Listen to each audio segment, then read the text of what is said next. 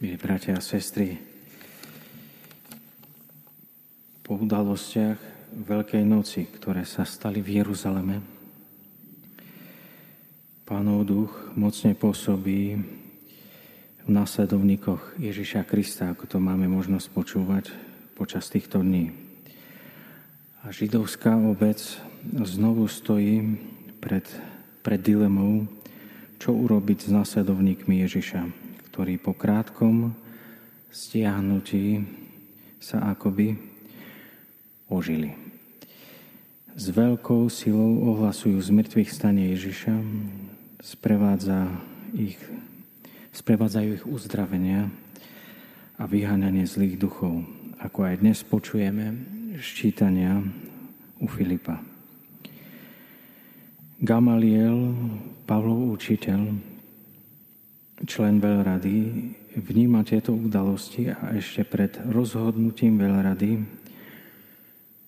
v tých, e, v tých dňoch upozorní na možné dielo od pána.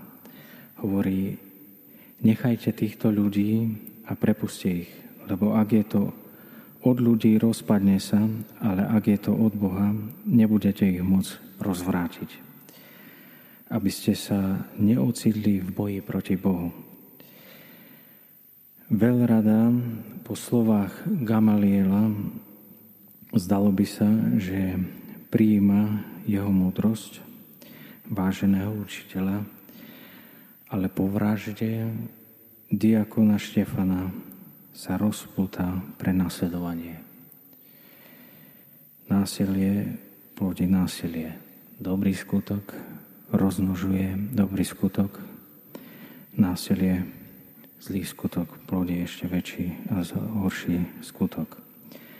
Prenasledovanie však v konečnom dôsledku pomohlo šíreniu ohlasovania slova oveľa rýchlejšie.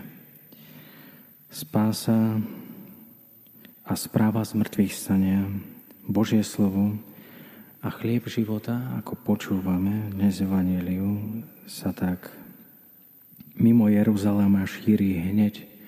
Mohli by sme povedať po otázke, keď vstupujú tí, ktorí sú na úteku, na úteku a stretávajú sa s ľuďmi, ktorí žijú mimo Jeruzalema, po otázke, prečo ste na úteku, čo sa deje. A dialog tak môže začať. Uhlasovanie sa stáva skutočnosťou.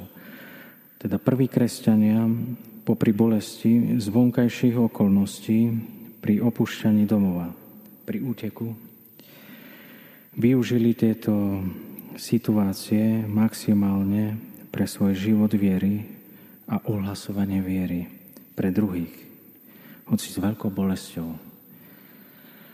A sú pre nás príkladom aj dnes. Veď mohli na prenasledovanie rezignovať, zareagovať rezignáciou, utiahnutím sa a stať sa neviditeľnými v cudzine. No nestalo sa. A aj my dnes môžeme na dnešné okolnosti na dnešnú pandémiu, koronakrízu reagovať podobne ako prví kresťania. Amen.